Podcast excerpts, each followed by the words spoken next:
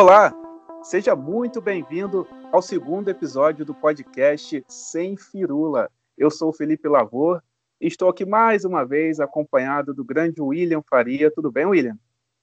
Tudo ótimo, e com você?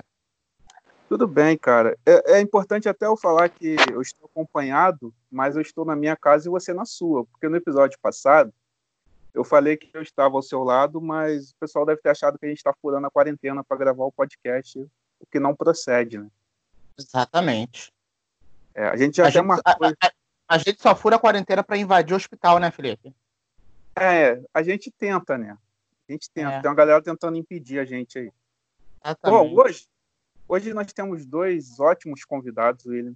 É, eu vou ladies first. Vou começar primeiras damas, por favor. É, ela é jornalista, comentarista esportiva e autora do blog Dominando a Área. Seja muito bem-vinda ao podcast Sem Firula, Rafaele Serafim. E aí, pessoal, tudo bem? É um prazer bater esse papo com vocês aqui. Vamos nessa. Tudo ótimo, tudo ótimo Rafa. Como é que está sendo essa quarentena aí, Rafa?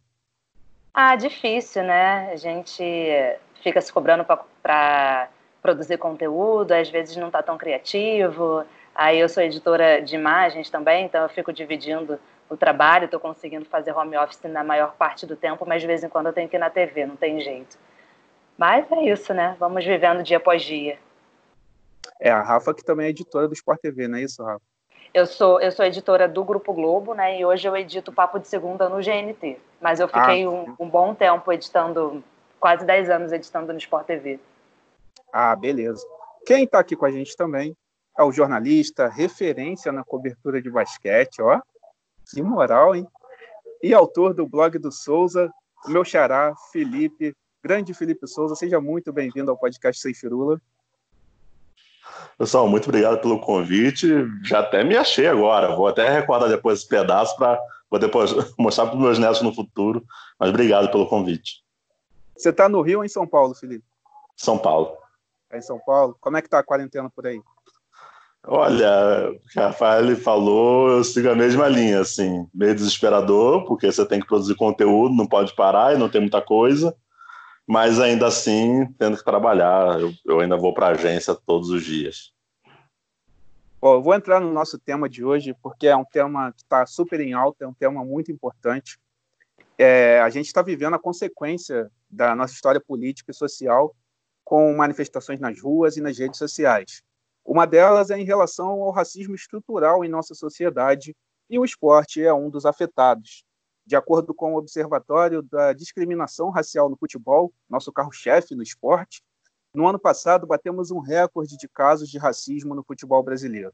No total, 56 casos ocorreram ao longo de 2019 entre técnicos e atletas. Mas o esporte é também uma ferramenta capaz de dar voz e oportunidade para mudarmos a longo prazo este cenário.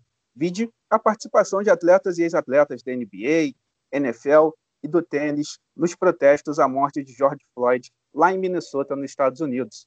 Uh, na cobertura esportiva também observamos um baixo número de profissionais negros no dia a dia, e por isso hoje temos a Rafa e o Felipe que vivem esse cenário para debater sobre um tema que é indispensável, o racismo. William Faria, eu te passo a bola, pode dar o pontapé inicial. É, então, eu queria falar com vocês dois é, sobre a questão da representatividade dentro do jornalismo, porque a gente teve um episódio recente na Globo News onde colocou-se seis apresentadores brancos para discutir racismo. Isso foi pegou muito mal nas redes sociais, né? No dia seguinte eles já repararam, pediram desculpa e, e puseram seis jornalistas negros no em pauta para debater o, a questão do racismo que estava acontecendo nos Estados Unidos. É, eu quero falar com vocês sobre isso. É, representatividade sem mexer nas questões estruturais. Como é que vocês pensam isso? Porque eu vejo muita gente fugindo dessa questão, colocando só um ou dois negros num programa para trabalhar, falando, não, aqui tem negro trabalhando. E a questão da representatividade está tá presente aqui, aqui não tem nada de racismo. Mas o racismo, como o Felipe comentou, está nas estruturas, né? Então eu queria saber de vocês o perigo da representatividade dentro do nosso meio de comunicação. não mexendo nas estruturas, é possível ter um combate ou ter, ter uma representação ativa de, de uma voz negra dentro do jornalismo?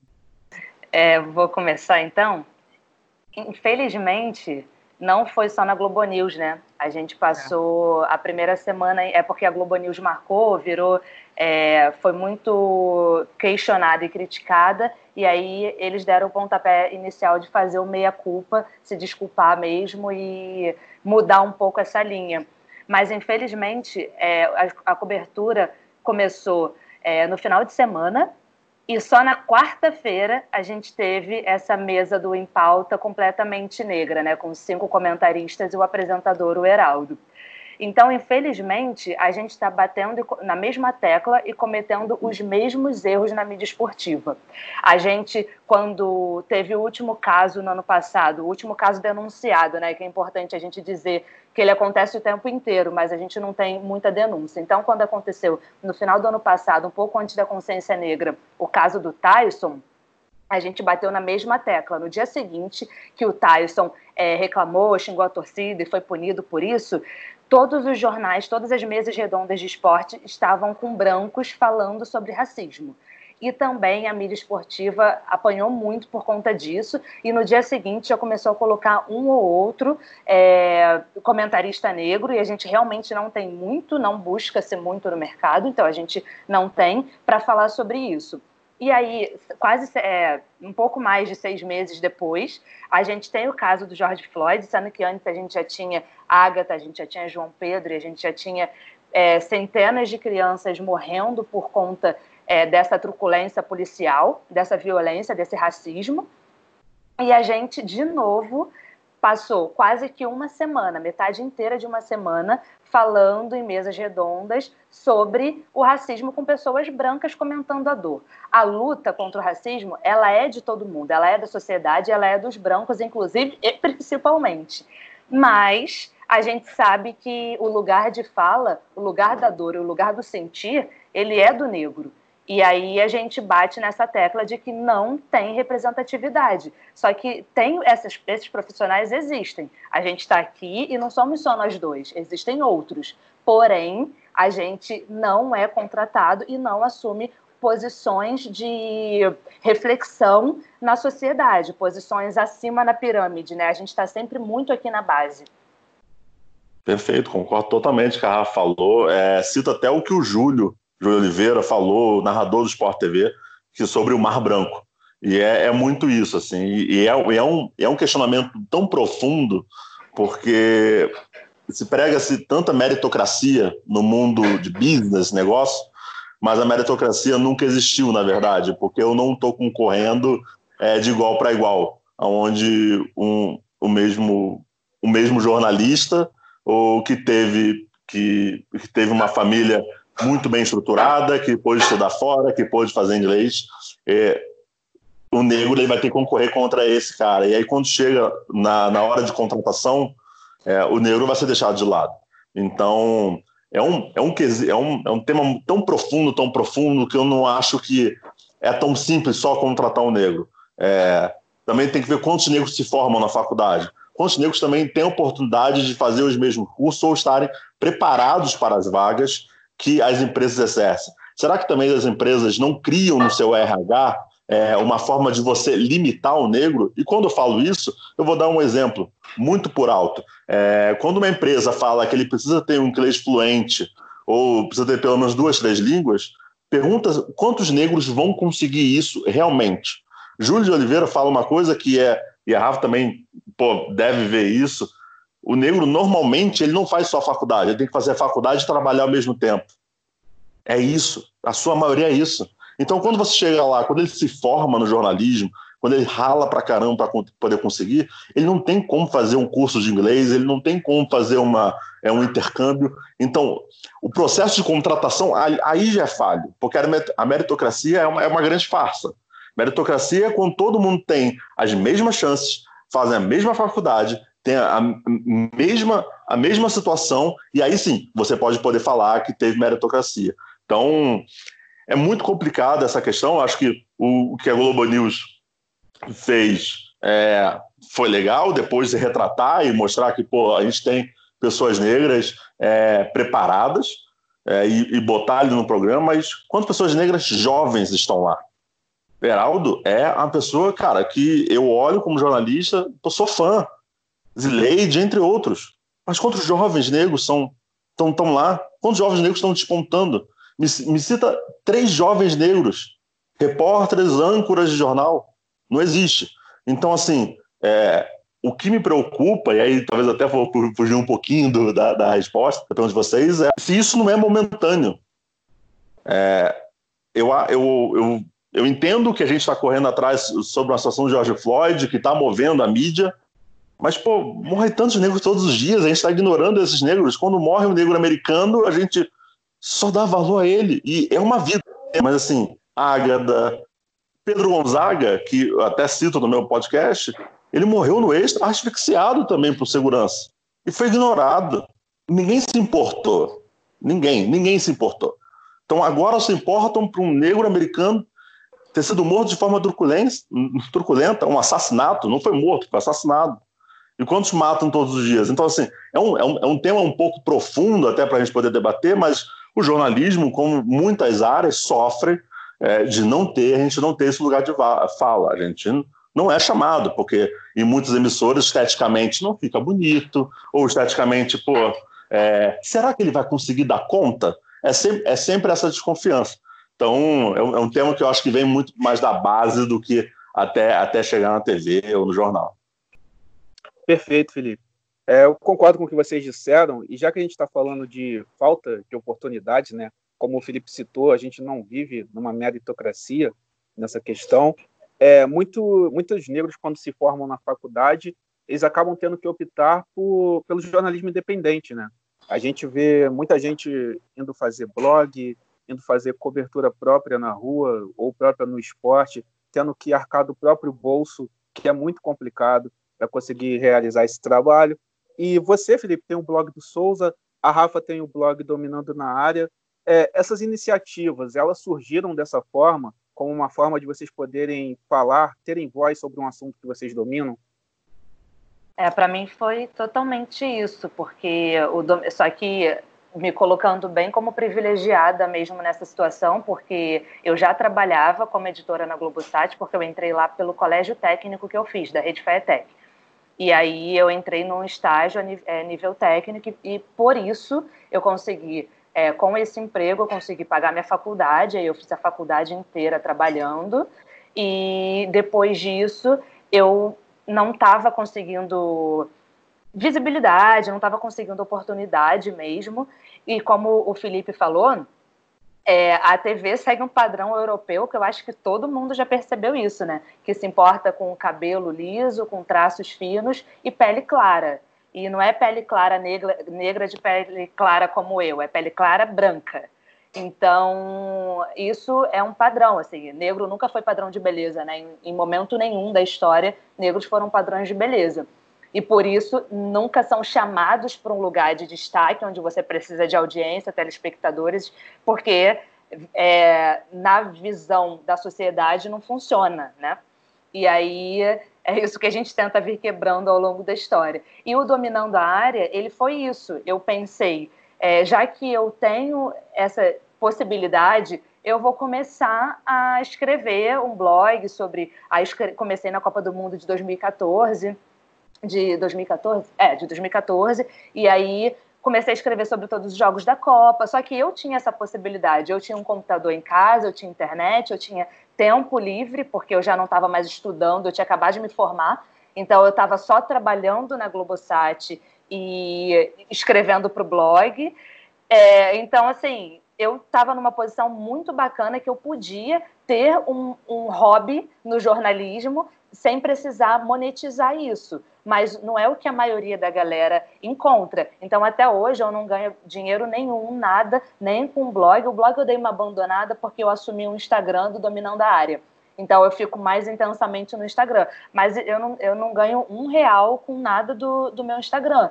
E ainda é uma possibilidade para mim viver desse jeito, porque eu tenho um emprego de editora no Grupo Globo. Mas quantas pessoas ainda, é, pessoas negras ainda estão batalhando e lutando, escrevendo e gastando dinheiro do seu bolso de forma totalmente autônoma, sem patrocínio nenhum e sem investimento nenhum, mínimo que seja, assim, do material, de uma internet boa, porque a gente fala muito dessa inclusão digital, que também é uma grande mentira, né? Porque a gente não tem internet boa em todos os lugares, a gente não tem uma internet incrível na favela, a gente não tem no interior, né? Então, realmente ainda é um privilégio poder assumir essa posição. No meu caso, né? Aí agora o Felipe conta melhor a história dele, mas para mim é uma história ainda privilegiada nesse sentido.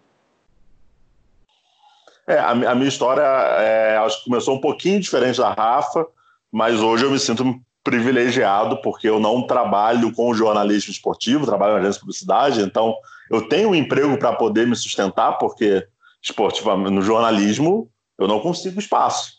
É, por mais que até eu até brinquei aqui no começo, pô, da referência que eu vou guardar para os meus netos, é, é muito disso. Por mais que talvez eu faça um trabalho legal, não é assim tão reconhecido formalmente. É, então eu comecei, cara, basquete foi muito na luta, porque eu jogava e eu, eu sei que eu fazia bicos e, e ganhei, e ia para jogos, ia para Arena Carioca. Quem é do Rio de Janeiro sabe que a Arena Carioca não é tão perto. Eu de Nova Iguaçu, não do centro de Nova Iguaçu, ainda de Corumbá, que é mais afastado do centro. Então eram duas horas e meia, três horas para ir. É, e a mesma coisa para voltar, e os jogos, tipo, 10 horas da noite, absurdos horários mas era um investimento, tipo, ah, em algum momento isso aqui vai dar certo, em algum momento isso vai dar certo, até que ganhei alguma relevância, vamos dizer assim, em rede social, é, e aí eu comecei e falei assim, não, eu vou criar um blog para mim, e aí o blog surgiu hoje. É, se eu falar que eu não ganho nada com o blog, eu vou estar mentindo, porque tem pacote de assinante, mas assim, me dá 200 reais. É, 200 reais é, não, não cobre muita coisa, não cobre a anuidade do blog mas é uma ajuda, é um incentivo. Então eu me sinto privilegiado porque nesse meio tempo eu trabalho numa agência de publicidade. Depois de fazer bicos para poder ver jogos, eu consegui uma vaga de é, gerenciador de redes sociais e fui crescendo na agência, mas no meio esportivo mesmo, aonde é o meu sonho, para ser bem sincero, onde eu gostaria de trabalhar e a, até o resto da minha vida, eu não consigo esse espaço.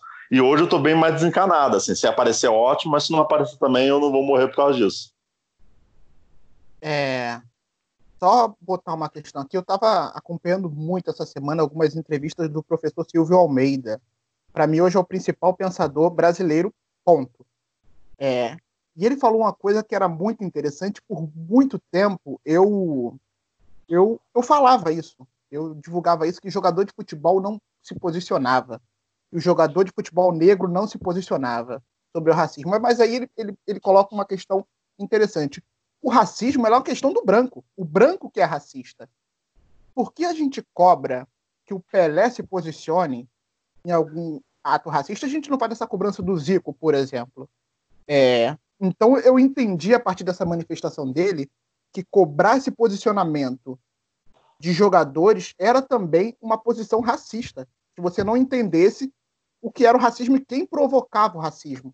E a gente viu na, na história que muitas pessoas que se manifestaram, jogadores negros, sofreram com isso, né? O Paulo César Caju sofreu com isso. A gente teve o Colin Kaepernick, que é o principal exemplo de quem ousou é, lutar e acabou sendo afastado até hoje pela NFL. Então eu queria que vocês falassem um pouco sobre isso. Como é cobrado do jogador de futebol, de qualquer outro esporte, que se manifeste o jogador negro, mas essa cobrança não é feita com o jogador, o atleta branco. É, eu, eu cara, eu, ve, eu, ve, eu vejo de duas formas. Eu acho que o posicionamento de um jogador negro, vou dar um exemplo, um Neymar se posicionando, eu acharia interessante. É, ele não é obrigado a nada, ninguém é obrigado a nada nessa vida. Eu acharia interessante porque ele tem, ele tem uma voz, um alcance muito maior do que eu e que a Rafael, imagino eu. Então, é, o alcance dele é muito maior e talvez ele influencie outras pessoas. Claro, é, talvez ele ficar calado seja um posicionamento e às vezes até melhor, para não falar besteira. Mas, sim, tem, tem um total sentido do fato de as pessoas querem que o negro fale sobre o racismo, sendo que a gente que sofre todos os dias ou tem que lutar todos os dias sobre esse assunto. E assim, e quem tem, quem precisaria estar mudando de visão, não se questiona. O branco que deveria estar mudando sua visão, ele não se questiona.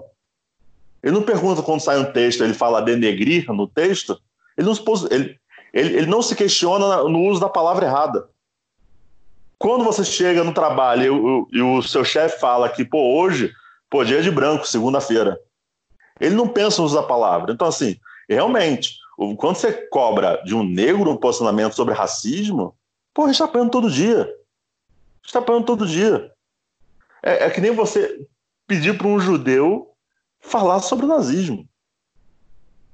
O, o, o, o, judeu passou por isso, sofreu com isso. Tem quem cobrar quem apoiou o nazismo.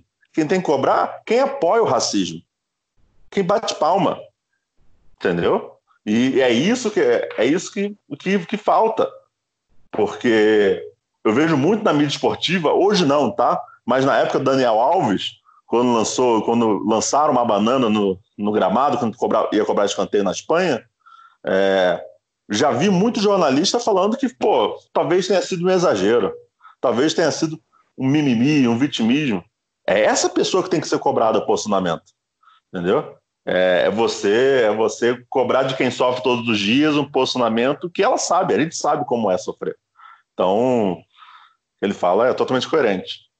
É, eu, eu acho que tem né, os dois lados dessa moeda, que como o Felipe falou, a gente não pode ser cobrado para tomar esse posicionamento no sentido é, para falar, ficar falando massivamente sobre isso, porque isso traz as dores de volta, né? O negro ele sofre é diariamente, o racismo ele é diário.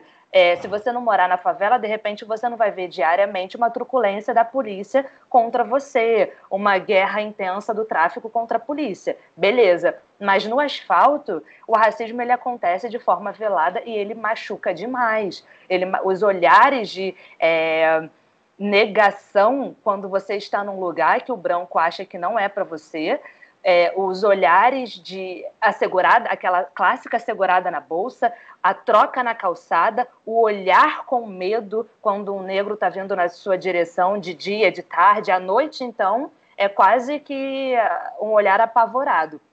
Então, eu acho que a base, ela é, tá tudo ruim na base. Então, começa, para mim, de que é, no observatório também tem esses dados, que em 120 anos de futebol, é, os clubes da Série A mais contrataram estrangeiros do que negros.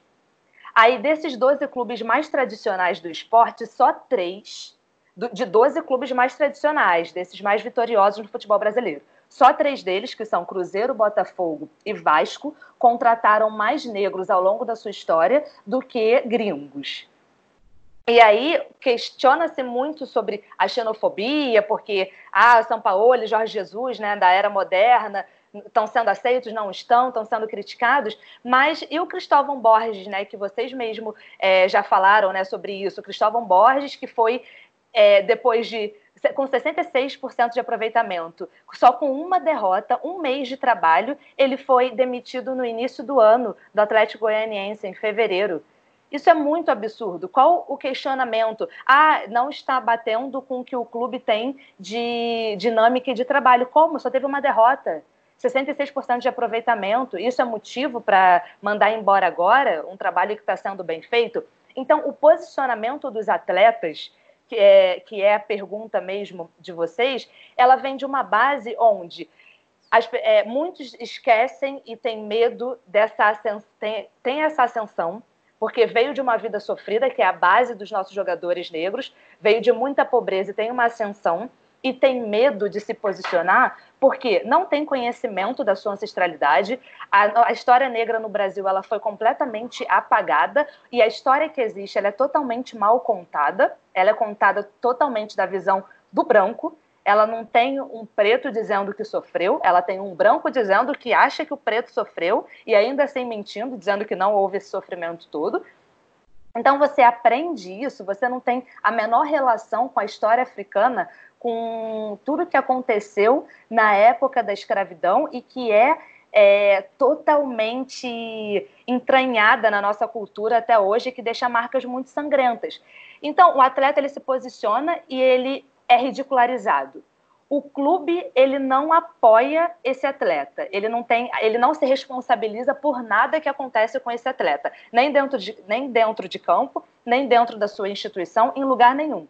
Você não encoraja esses atletas a se posicionarem, a perderem seguidores, perderem patrocinador e tudo mais. Então falta muito isso, falta a gente começar a empurrar esses atletas, porque o Thales Magno e o Igor Julião eles não têm o mesmo poder que o Neymar tem com quase 140 milhões de seguidores.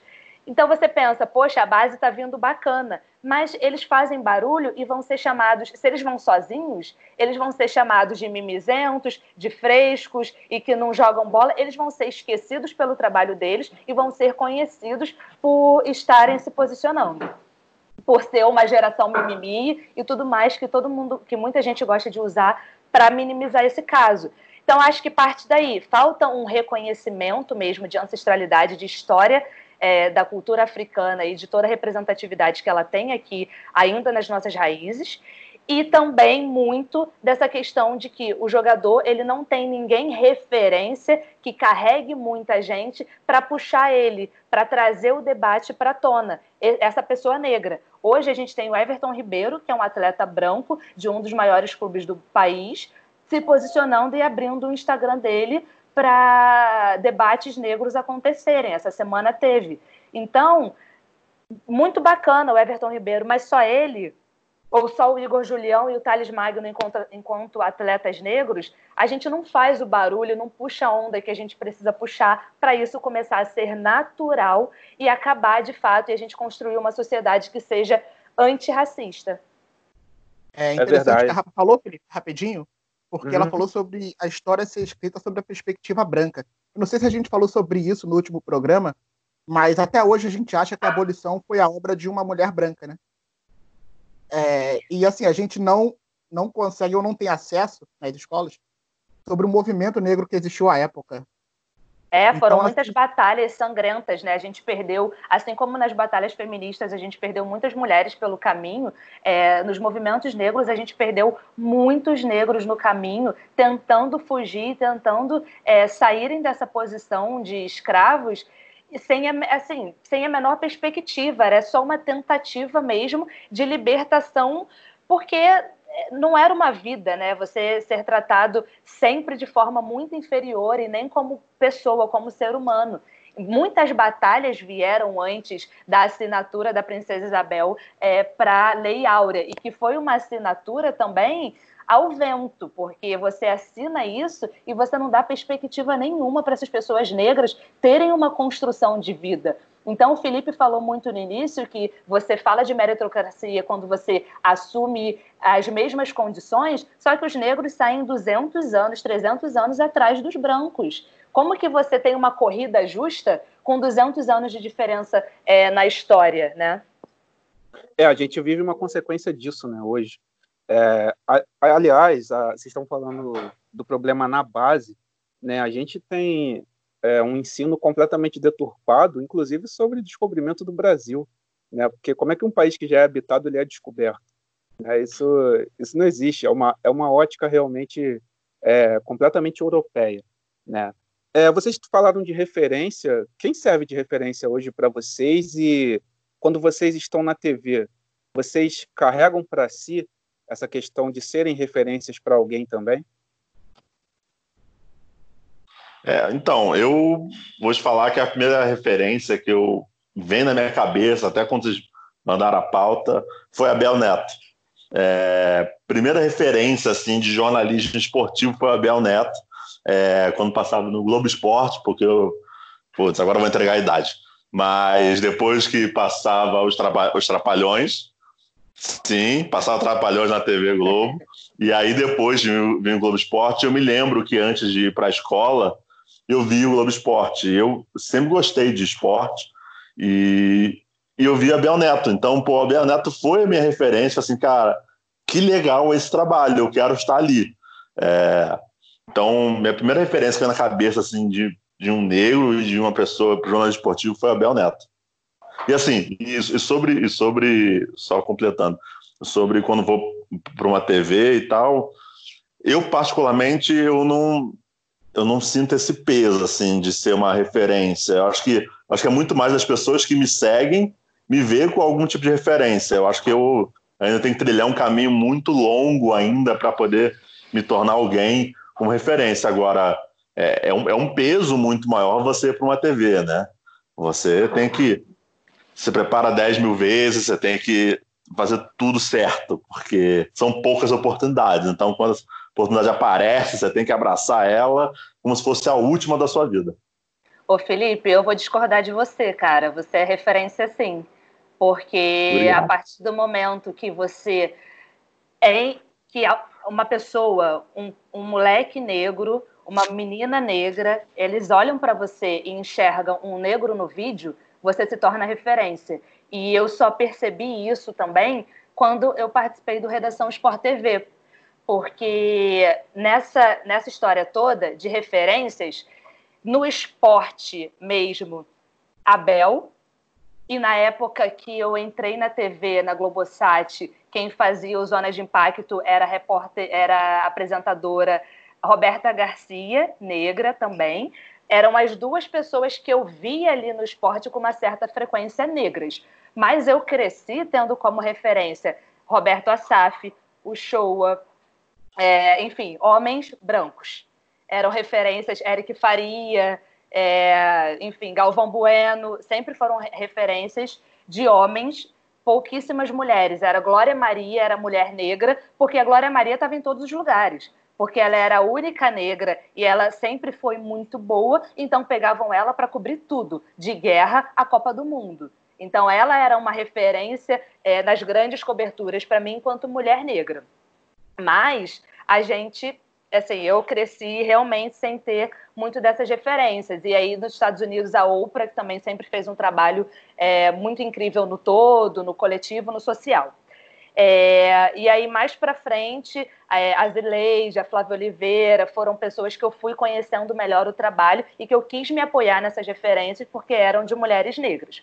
Mas, enfim, na, na minha história toda, as minhas referências de infância do esporte sempre foram homens brancos, porque era o que eu mais via na TV. E aí, quando eu sento na mesa do Redação Sport TV no dia 20 de novembro de 2019, que foi o Dia da Consciência Negra, eu saí do programa, um, muito feliz, porque eu estava assumindo um lugar que eu queria muito, que eu batalhei muito para conseguir. Eu estava tentando abraçar da melhor forma a oportunidade, porque a gente sabe que enfim, eu tenho duas bandeiras de cara que nasceram comigo. Eu sou mulher e sou negra. Então, eu preciso falar sobre isso, eu preciso me posicionar nessa questão, porque é o alvo que eu carrego desde o dia do meu nascimento. Então, eu estava, de fato, levantando ali duas questões. E eu saí feliz pela representatividade que estava acontecendo naquele momento e ainda achando que eu precisava fazer coisas para naturalizar, para eu não ser a mulher negra trançada na bancada do Sport TV. Eu quero que várias, eu não quero ser a referência. Eu quero que tenham tantas mulheres que seja natural ver uma mulher preta ou um homem preto na bancada do Redação Sport TV e de todos os canais esportivos, as mesas redondas dos canais esportivos. Não dá para a gente ter só o Abel na Fox, porque a, tinha o Abel e a Karine, a Karine saiu, está no Sport TV. Aí no Sport TV a gente tem a Karine, a Débora Gares, o Diego é, Moraes, Grafite, o, o Júlio de Oliveira e o Paulo César comentando a arbitragem. Aí chegando numa leva nova, Marcos Luca Valentim, Pedro Moreno e eu.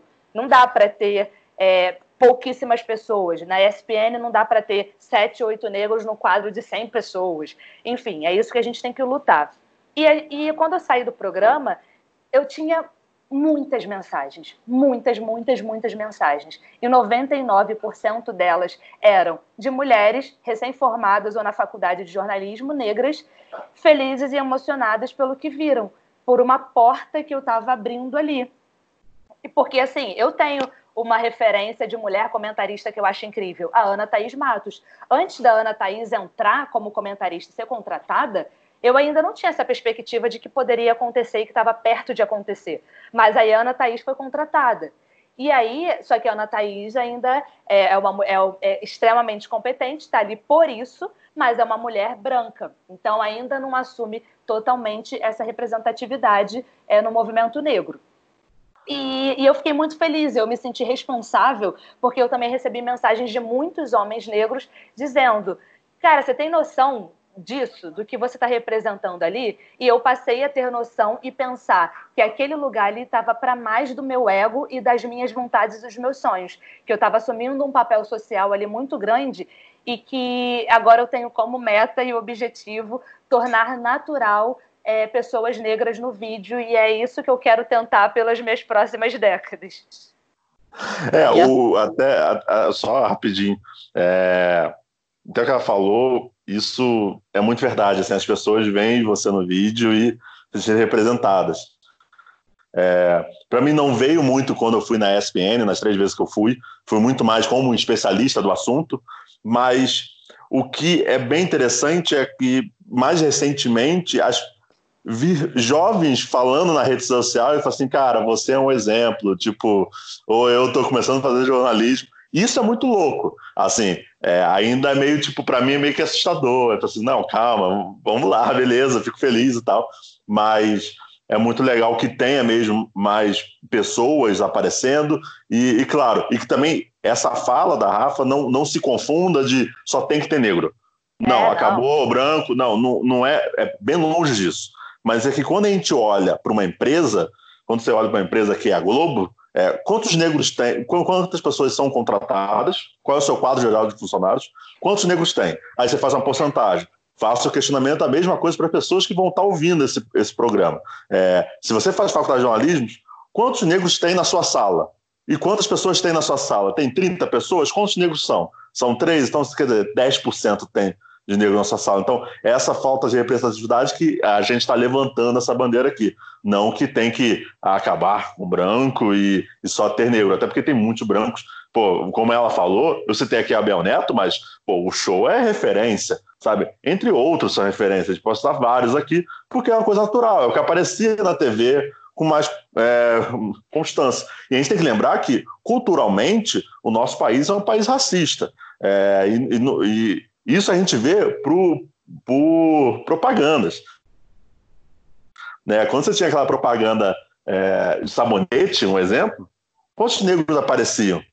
Eu me lembro que quando começou a aparecer foi a. Vou citar uma marca aqui, depois você, você pode até botar um pis se quiser. A Dove, que apareceu, que, se eu não me engano, foi uma das primeiras que deu ali um pouco de diversidade, botou também é, pessoas sobrepeso, só, porque só aparecia modelo, praticamente. Então, é, a gente não é representado, não é só no jornalismo, é representado no dia a dia, na vida. Já está difícil a representatividade. Então, é muito mais é, só ressaltar essa fala também da Rafa. É, e nesse, e nesse. Acho que a base dessa discussão mesmo é justamente se mulheres e negros são mais da metade da população brasileira, por que, que eles não são encontrados em número igual? Vamos botar 50-50? Vamos botar em número igual em restaurantes, chefias das grandes empresas, na frente da TV das grandes emissoras e de menores emissoras, e assinando matérias importantes em jornais impressos. É, é esse equilíbrio que não existe. A gente só encontra maioria negra quando são nos trabalhos que são classificados como é, empregos de menor renda, né, que pagam salários menores. Então, a gente só consegue encontrar. Eu lembro que recentemente, final da Copa América 2019, os ingressos estavam caríssimos. Eu tinha o sonho de ver uma final que o Brasil disputasse é, no, no, Maracanã, porque eu sou carioca, é o estádio que eu mais frequentei. Então eu falei, poxa, eu não concordo com esses ingressos, mas eu quero realizar esse sonho. Eu acho que vai ser importante eu estar lá. E aí eu e meu marido fomos, ele também negro. Assustador, assustador eu só vi pessoas negras, ninguém estava curtindo o espetáculo. Os negros estavam limpando, servindo, no staff, eles não estavam curtindo, eles não estavam podendo ver, não estavam na arquibancada como eu e meu marido. A gente olhava, era um mar branco no Maracanã. E o futebol, ele não pode, é, ele precisa acabar com essa falta, é, com essa é, falsa sensação de lugar democrático. Não é, não é. É, só tem o lugar que tem mais negros no futebol é dentro de campo e que ele vai ser o Ru super é, aplaudido se ele fizer um bom trabalho no seu time, senão ele não vai ser, ele vai ser xingado e o racismo vai vir à tona das piores formas possíveis. Então é, é essa reflexão, né? A gente precisa questionar na sociedade como um todo por que, que esses negros só estão sendo chamados para falar sobre racismo? Por que, que a gente não mostra negro se divertindo? Por que, que a gente não mostra negro bem-sucedido? Histórias bacanas de superação ou, de fato, de negros que vieram já de, uma, de famílias é, que tiveram uma ascensão, que batalharam, batalharam, batalharam, e pessoas já da minha geração, negros da minha geração, que já são bem-sucedidos e têm uma carreira bacana. A gente precisa falar dessas também. Trazer negros para falar só de dores também é muito ruim né? E acho que essa é uma reflexão que os brancos precisam fazer, que onde, onde que a gente coloca o nosso privilégio de lado, bate no ombro do chefe e bota quase que o nosso cargo à disposição para falar poxa, a gente já reparou que nessa equipe a gente não tem negros, a gente reparou que a gente nunca teve chefe negro em 10 anos, 15 anos de profissão, de casa. É essa é, discussão que a gente precisa ter e que precisa ser pautada por pessoas brancas. Cara, isso que a Rafa falou, desculpa, tenho que falar porque eu estou anotando mil coisas aqui, eu acho que eu não vou conseguir abordar tudo, mas é muito interessante. O Cartola, quando escrevia a música, ele falava sobre amor. A, a, a, negritude dele, as dores dele, não eram a única coisa que, que, que habitava sobre a vida dele. Ele falava sobre amor, ele falava sobre desenganos, enfim. Então a gente tem que entender também que o negro, quando vai para o vídeo ou, ou vai para um trabalho na comunicação, ele não vai para falar sobre suas dores. Ele vai para falar sobre sua vida. Sobre amor, sobre dinheiro, sobre. Enfim, sobre mil coisas. E, e a gente só, só, só dá a oportunidade para o negro se colocar na televisão ou num jornal se for para falar sobre questões ligadas ao racismo. Isso é uma coisa que me chama atenção demais. Se vocês quiserem falar sobre isso, é, assim, que isso que você falou é, é muito verdade. É, eu acho ótimo esse movimento atual que a gente está vendo, das pessoas se questionarem, a gente vê nas redes sociais as pessoas cobrarem mais, é, como até Rafa falou sobre o Everton Ribeiro, mas a gente teve outros influenciadores também que cederam os, o seu Instagram para pessoas negras é, falarem da causa. Eu acho isso ótimo, acho mesmo, de verdade. Mas eu acho que ainda é muito pequeno para um todo. Eu acho, eu acho que assim, se eu olhar de forma racional, e aí me desculpe se eu estiver um, sendo um pouquinho radical, mas o que a gente está debatendo aqui, é, para mim, é um debate que não, não tinha que ser uma coisa momentânea. Acontece, acontece há anos. A gente está falando, assim, a gente está tendo esse debate maior na sociedade em si, manifestações, muito para o acontecimento, a gente volta a falar do George Floyd. Mas assim, há 10 anos atrás, ninguém se importava. É o que parece às vezes. Então, assim, esse debate não pode ser momentâneo, não pode ser só no dia da consciência negra, não pode ser no dia que morre alguém famoso que é negro ou, ou que choca as pessoas. Não. Esse debate tem que. Esse debate tem que estar no dia a dia, ele tem que estar fora da nossa gravação, ele tem que estar com, com nossos amigos, ele tem que estar nas redes sociais. É, é, nas escolas. Esse debate tem que estar presente. Esse debate não pode acontecer agora. Você, o, quando o influenciador cede o espaço para o negro falar, é legal, mas não é tão efetivo assim. Porque ele não vai mudar toda a sociedade. A gente tem que, a, a partir desse momento, que sirva de lição para o Brasil, para todos, que é esse é um debate que precisa ser falado todos os dias que precisam é, ser comentados todos os dias. O racismo não existiu agora. O racismo não é maior agora. O racismo, não lembro agora, que acho que foi o Mano Brown, não sei quem, quem, quem falou, é, mas que o racismo agora só é, só é filmado. Mas ele sempre existiu. Ele sempre existiu. Então, assim, é, me assusta às vezes de as pessoas é, darem espaço para a gente falar, para nós, é, estou falando a gente, estou falando negros, né, se posicionarem é, como se fosse algo tipo, agora vamos salvar tudo. Não, a gente tem que debater para sempre isso, tem que estar tá na nossa pauta de todos os dias. Tem que, você tem que entender, tipo, beleza, é, o que está faltando nessa empresa é só negro?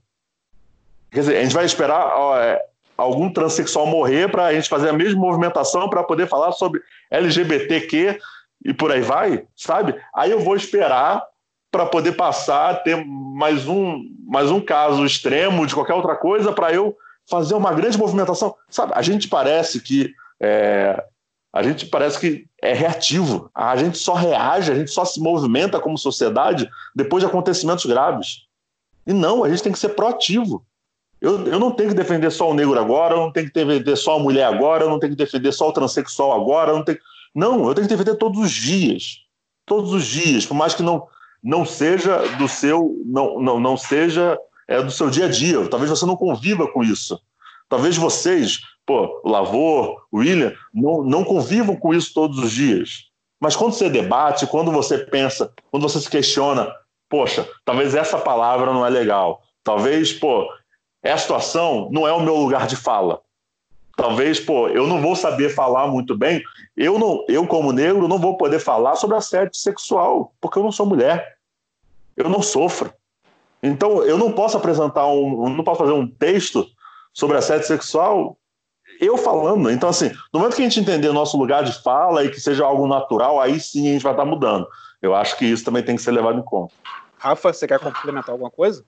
É, eu acho, eu acho que é, é perfeito. Assim, a gente precisa falar é, sobre opressão, né? A gente precisa acabar e combater juntos qualquer tipo de opressão e ficar do lado sempre da vítima e do oprimido. Porque acho que é, esse é um movimento mesmo, exatamente o que o Felipe falou. E claro que hoje a gente, a gente aqui, enquanto negros, a gente está falando sobre o racismo, porque é o nosso lugar de fala. Mas a gente precisa de fato, e eu acho que o movimento ele é do dia a dia, não tem jeito. Não é hashtag puxada no Instagram, nas redes sociais, que muda nada. O que muda é o dia a dia. É você estar disposto a, na rodinha, é, vocês três, por exemplo, quando eu aparecer na TV, o, algum amigo de vocês na rodinha, colega, falar alguma coisa sobre mim de forma machista e não, sobre, não, não é discordar do que eu estou dizendo, porque isso daí vai acontecer em todos os momentos. Ninguém é dono da verdade, as pessoas vão discordar. Mas se uma pessoa for agressiva quando eu apareço na TV e vocês ouvirem e vocês não se posicionarem contra, esse movimento não muda é, se o Felipe, de repente, é, não se posicionar quando vê algum amigo sendo racista ou praticando injúria racial, né, direcionado a alguém, ou sendo racista num todo, e ele prefere não se indispor porque, era, porque é amigo dele, isso não vai mudar. A gente precisa, enquanto sociedade, se posicionar. Quando a gente cala, é, é, é o consentimento de verdade, né, ali, né? Tipo, se você não se posiciona contra, você está a favor e é automático, é automático, né? Quando você assume essa posição, porque você não está ajudando o oprimido, você não está ajudando a vítima se você não questiona aquilo, se você não questiona uma piada é, machista, homofóbica, racista e pergunta, não entendi, você me explica? E aí a pessoa vai ficar sem graça, porque ela sabe, ela vai entender que ela cometeu. Então, se de repente a gente não consegue mudar a pessoa, a gente consegue silenciar essa pessoa. E aí, sozinha, ela dificilmente vai matar, sozinha, dificilmente ela vai praticar esse tipo de crime. E é isso que a gente precisa é, agir no todo, enquanto sociedade mesmo. Eu acho que é, é, é basicamente isso: é, é lutar contra. E a luta contra não tem jeito, ela é no dia a dia mesmo. Por exemplo, a gente estava falando do Everton Ribeiro porque era do esporte, eu abri as lives dele e ao vivo, Everton Ribeiro tem 3 milhões de seguidores. Entravam assim, ah, Everton Ribeiro começou uma transmissão ao vivo. Entravam 700, 800 pessoas, e aí quando elas viam que não era o Everton Ribeiro, era um William, que é amigo do Everton, que estava conduzindo com uma das pessoas, é, o Rodrigo França, Marco Luca Valentim, um deles, para falar sobre racismo, as pessoas começavam a sair. Aí você terminava um Instagram que tem 3 milhões de pessoas com 300 pessoas assistindo. Então, é um trabalho de formiguinha mesmo, que bom, né? que bom que está começando e que algumas pessoas estão se posicionando dessa maneira, abrindo a rede social que abrange tantas pessoas, mas ainda é um trabalho de formiguinha. E o dia a dia ele é muito mais importante do que hashtag na rede social. É, a gente a gente está falando sobre o racismo estrutural também, e eu vou voltar num tópico aqui que a Rafa citou, que foi sobre a saída do Cristóvão do Atlético Goianiense. É, hoje, se a gente pegar os principais esportes do país, tipo basquete, vôlei e futebol, se a gente for contabilizar a quantidade de treinadores negros nas equipes, é uma quantidade quase que irrisória, né?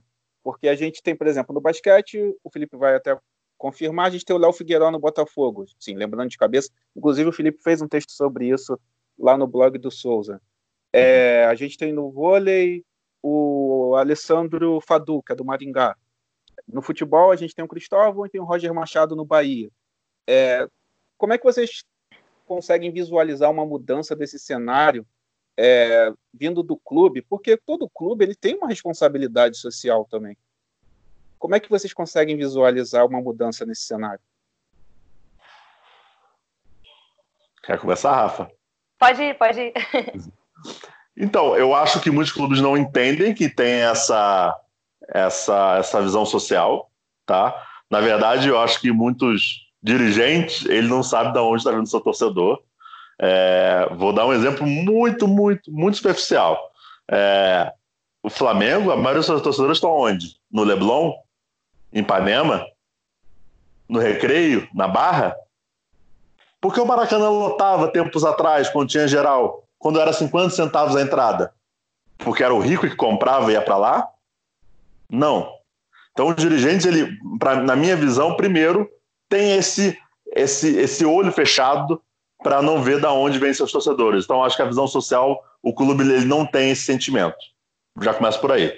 E aí depois vem os patrocinadores que injetam dinheiro nesse clube. A, a, a visão dos patrocinadores é: poxa, eu quero vender a minha marca de é, de aparelho de barbear, poxa, ah, mas quem é que tem aí no seu, no seu time que a gente pode fazer uma propaganda? Provavelmente o negro não vai ser chamado. Entendeu? E aí voltamos no racismo estrutural que também influencia demais no esporte. Eu não, sei, eu não vou falar muito do futebol porque eu não conheço tanto como vocês, mas eu falo no basquete no basquete hoje, é, para você entrar num clube, esse garoto tem que ter um lugar para jogar, correto? Quantas cestas, quantas aros tem no Rio de Janeiro? Quadras de basquete? Nenhuma. Ou muito poucas. Na verdade, muito na, poucas. Na Zona Sul, né? Do Flamengo. Zona Sul do Flamengo. Não, você, você, você consegue até achar ali em Santa Cruz, mas assim, são muito afastados e assim. E futebol tem a facilidade de você jogar um golzinho com chinelo, entendeu? Tem esse tipo de coisa. Mas então você já começa pelo basquete. Então, quantos garotos vão começar a praticar esse, esse esporte se não for na escola? Já começa por aí. E muitas das escolas na comunidade, às vezes é fechado, não tem aula, às vezes é destruído. O local, o Brizolão, o famoso CIEP, é destruído e não tem como jogar. Aí tem que fazer uma escolinha. Para você ser jogador da escolinha, do clube A, B, C, D, você paga uma mensalidade. Aí você, aí você pensa, vou dar um exemplo muito, muito simples. Você pensa aquele garoto que mora no Cesarão, para ele poder ir até o Flamengo, um, um, clube qualquer, Flamengo, Botafogo, Vasco, tanto faz. Ele tem que pagar uma escolinha, seja 30 reais, ou, ou não pague nada. O clube deu, deu de graça. Mas só essa passagem para ir e voltar e o lanche é um dinheiro que às vezes a família não tem. E o tênis, porque o tênis tem que ser decente, pelo menos. Você não pode jogar de chinelo. Então, assim, no final das contas, quem tem maior chance de se, de se tornar jogador? Então a gente já, já chegou por aí. Quando a gente olha para os técnicos, é a mesma coisa. É a mesma coisa. O Léo Figueiredo hoje está no Botafogo, mas será que ele, ele ia ter a mesma oportunidade lá atrás se ele tivesse no Corinthians? Ele está no Botafogo porque ele é identificado com o clube, é ex-jogador, campeão no clube. Tem essa, tem esse peso, esse lado torcedor que influencia também os dirigentes.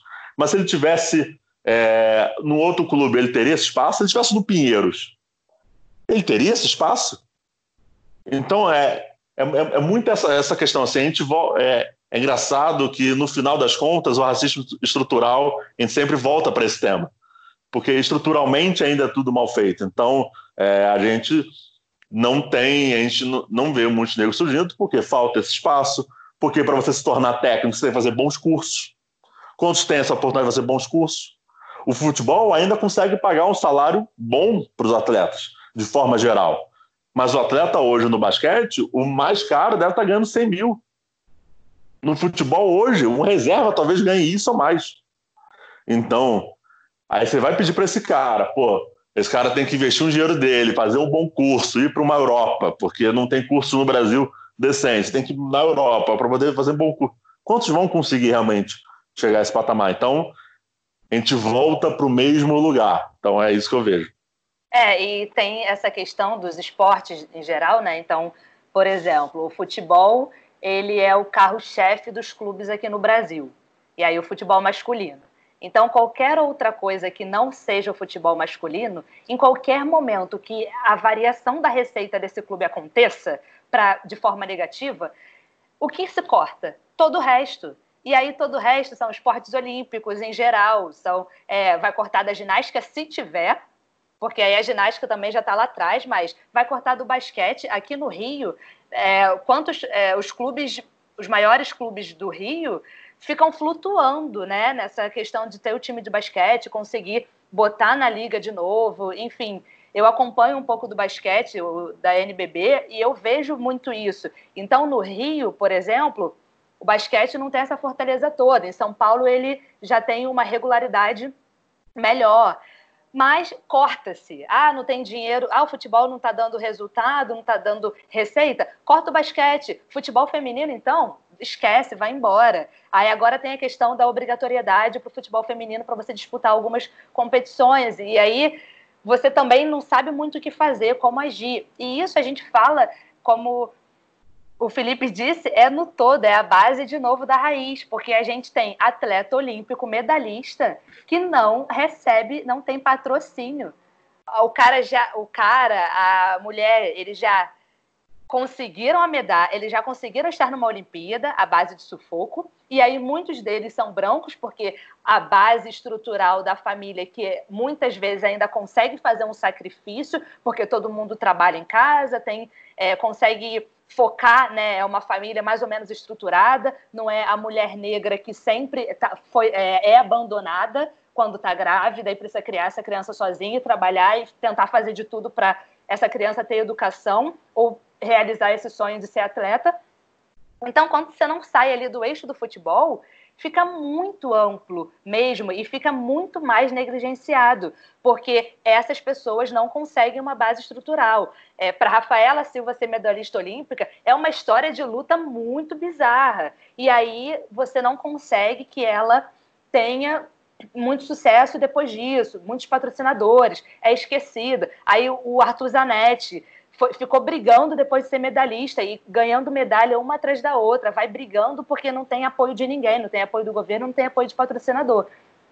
Então, você olha na base, você não tem, os equipamentos são muito complicados, tudo é muito complicado. Então, se o futebol, que é o carro-chefe, se a gente não consegue ver dos clubes da Série A, 20 clubes na Série A, ações efetivas e sequenciais como o Bahia faz, a gente só consegue pensar em ação social falando do Bahia, em ações constantes, né, e que de fato trazem uma representatividade para o futebol.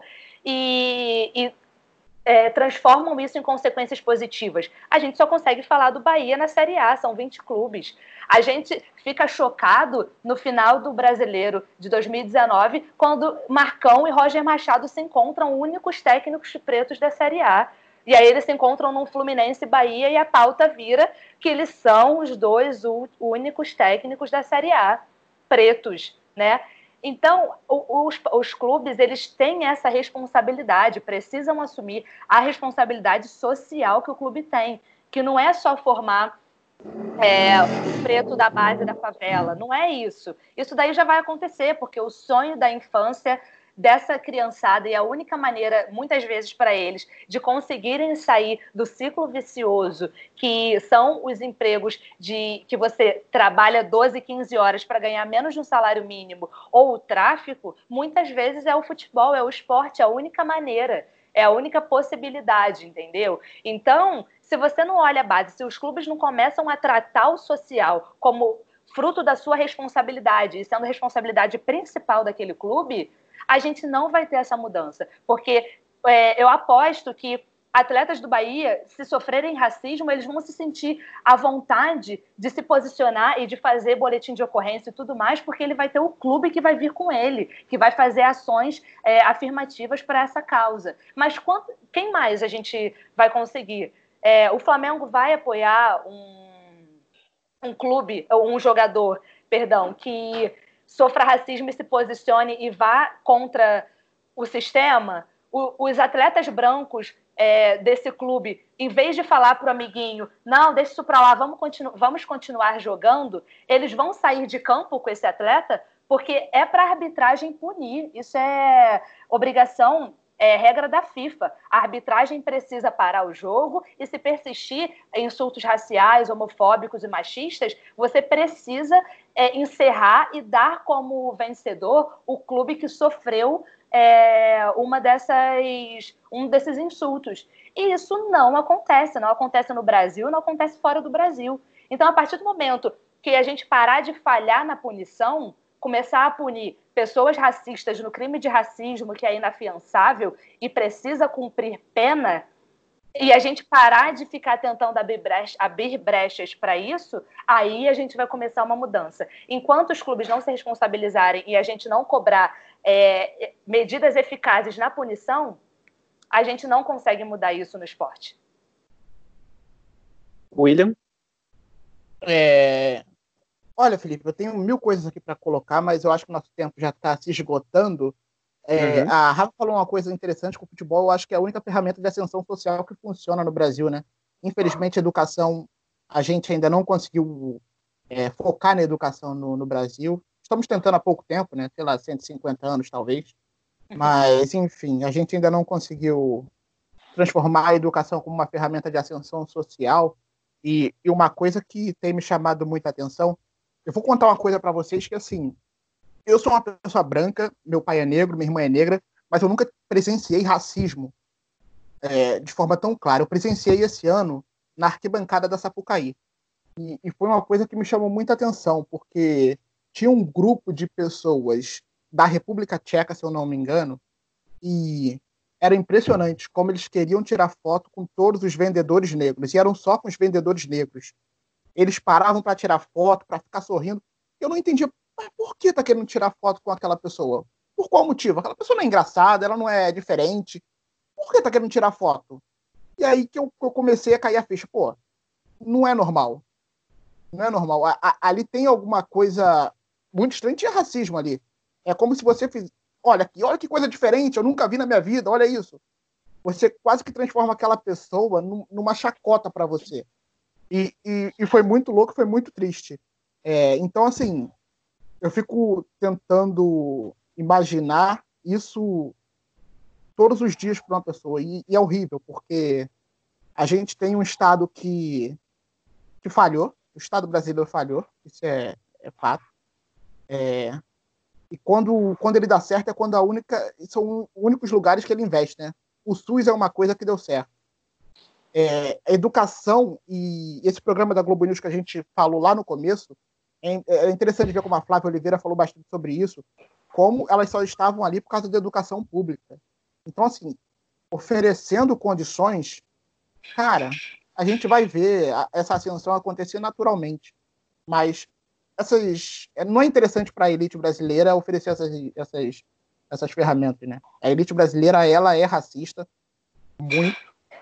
Então assim, a gente vai continuar patinando por muito tempo, infelizmente, com a elite que nós temos. É só isso que eu queria falar, Felipe. As perguntas, eu for fazer todas aqui, a gente vai ficar até 6 horas da, da noite. é isso, pessoal. Eu, eu quero primeiramente pedir pra, tanto para Rafa quanto Felipe para que eles digam quem quiser acompanhar o trabalho deles, aonde que eles podem ser encontrados nas redes sociais, os blogs, por favor. Momento merchan. Vai lá, Felipe.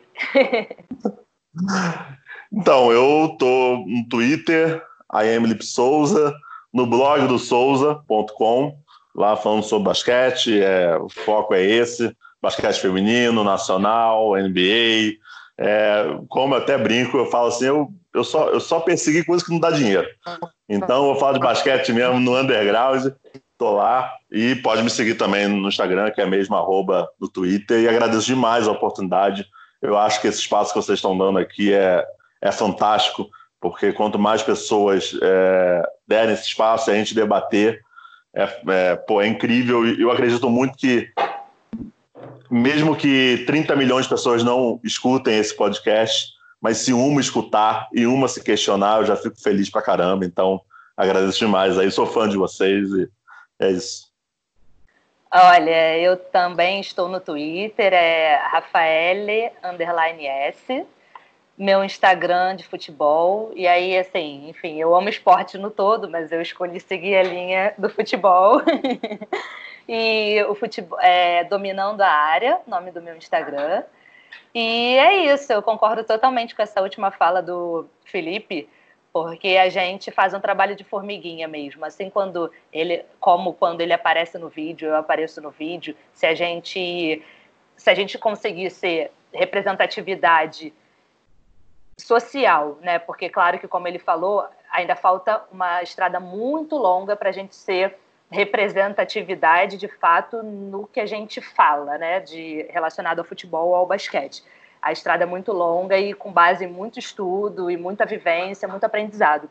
Mas se a gente consegue trazer uma pessoa, né, fazer uma pessoa refletir, dar esperança para uma pessoa, a gente já começa um trabalho de formiguinha bem sucedido. Então, a gente está aqui para isso. Eu agradeço o espaço também. O papo foi muito bacana.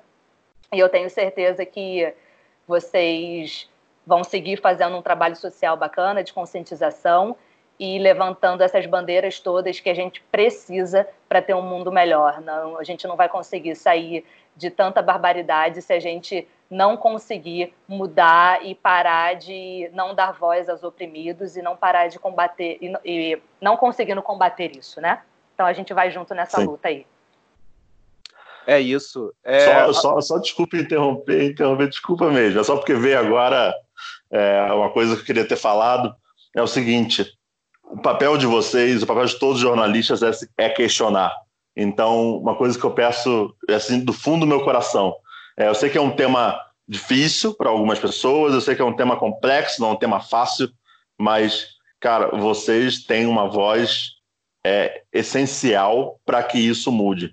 Entenda que você, Lavou, você, William, cara, é, as pessoas vão estar tá acompanhando vocês, vão estar tá acompanhando eu, a Rafaela. Então, assim, o se posicionar nesse momento, o trazer informação, o fazer as outras pessoas aprenderem, a gente mesmo aprender, é, porque a gente não nasceu, não nasceu, sabendo de tudo.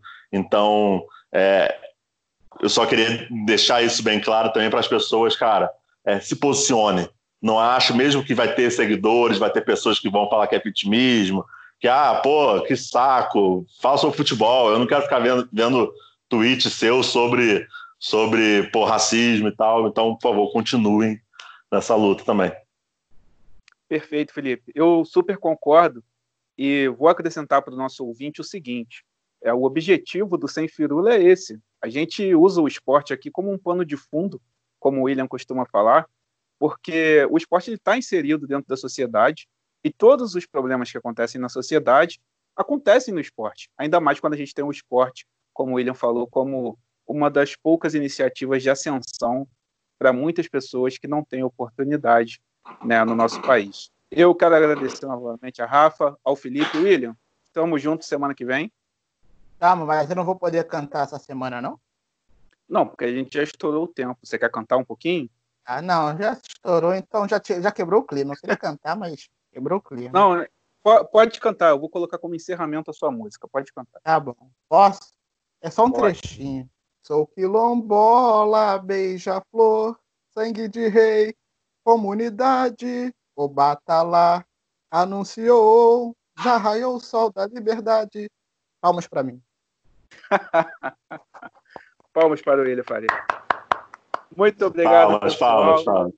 Muito obrigado a você que acompanhou mais este episódio do Sem Pirula. Voltamos na próxima semana. Até lá. Um grande abraço. Tchau, tchau.